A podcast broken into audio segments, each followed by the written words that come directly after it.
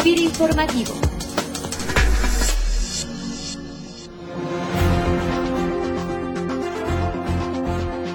Bienvenidos a FIRA Informativo, este espacio de comunicación del personal de FIRA, en donde compartimos con ustedes información y experiencias que tienen que ver con los programas y servicios que ofrecemos a nuestra población objetivo en el sector agroalimentario.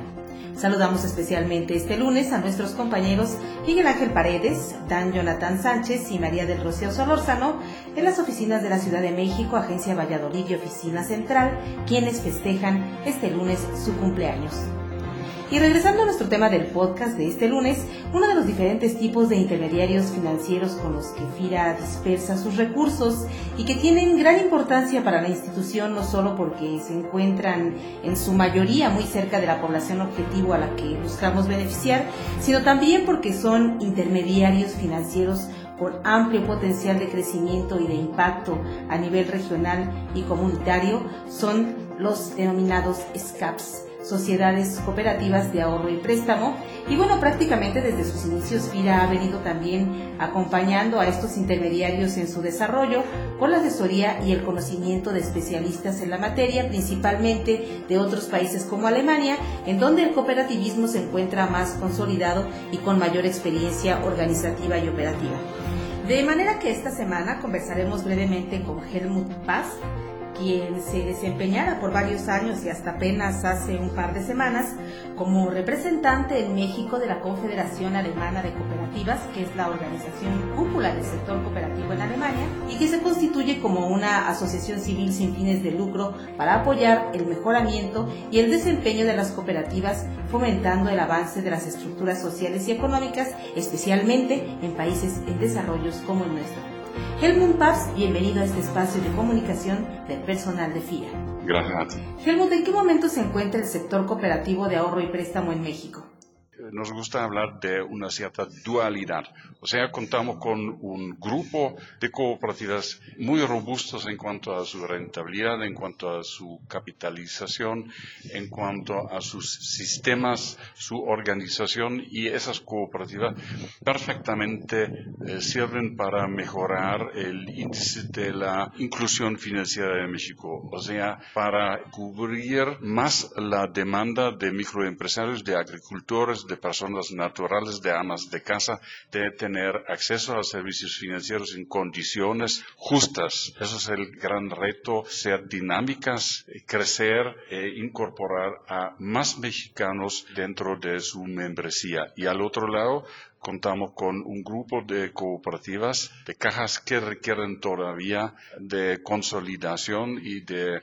una mejor estructura y mejor administración de sus riesgos y una modernización de sus sistemas para que puedan, igual con la misma dinámica, mejorar la inclusión financiera. ¿En qué debieran concentrarse las sociedades cooperativas de ahorro y préstamo para hacer su operativa más rentable? Internamente, más capacitación, más formación de su personal, sobre todo lo que atienden a créditos, para que las cooperativas puedan especializarse más y, en particular, interés del FIRA, provisionar a los agricultores con más recursos financieros. Sin embargo, la mayoría de las cooperativas de ahorro y préstamo de México cuentan con mucha liquidez. O sea, principalmente el tema no es el refinanciamiento a través de fuentes externas, porque las cooperativas movilizan en su entorno, en sus circuitos, a través de las comunidades, suficientes recursos. Eso es también un tema para el gobierno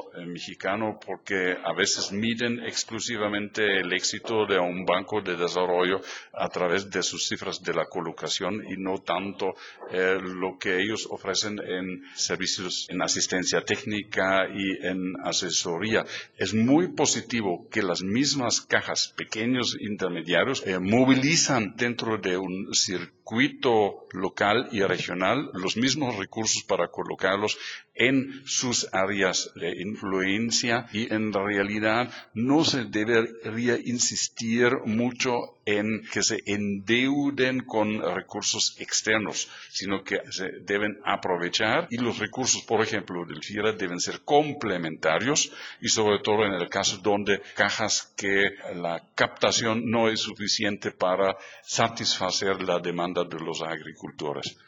Y por último, ¿cuáles serían los retos y oportunidades que enfrentan las sociedades cooperativas de ahorro y préstamo en México? Ya contamos con 154 cooperativas autorizadas y el modelo es prácticamente único en América Latina y muy asimilado, y se puede compararlo con el modelo de las cooperativas y los bancos cooperativos en Europa. Y el gran reto de México es ahora reforzar la dinámica que han tomado esas 145 cooperativas, profesionalizarlas más, trabajar más en gestión de riesgo, y también lo que carecemos aquí es un cierto estándar en cuanto a formación y capacitación de las cajas. Ahí carecemos todavía de un sistema transversal, manejo de riesgos y la especialización por los rubros de la economía mexicana, o sea que se debería segmentar la administración de créditos por los beneficiarios, por los agricultores, por microempresarios y por, digamos, personas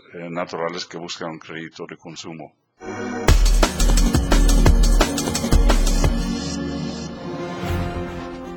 Pues agradecemos la participación de Helmut Paz, representante en México de la Confederación Alemana de Cooperativas, por habernos compartido sus comentarios, visión y perspectivas, no solo en este podcast, sino durante más de 10 años, en donde estuvo al frente de la representación en México de esta cooperativa alemana, en donde este año culmina su gestión y un ciclo en su carrera profesional. Helmut deja un legado, una formación y un reto muy importante en México y Latinoamérica que reconocemos particularmente por el apoyo, por la visión y la asesoría, el acompañamiento que otorgaste a FIRA para fortalecer nuestro trabajo con el sector cooperativo en México. Muchas gracias y mucho éxito en cualquier actividad que en adelante emprendas. Voy a regresar a Alemania, pero yo siempre voy a estar vinculado con América Latina y voy a regresar, por supuesto.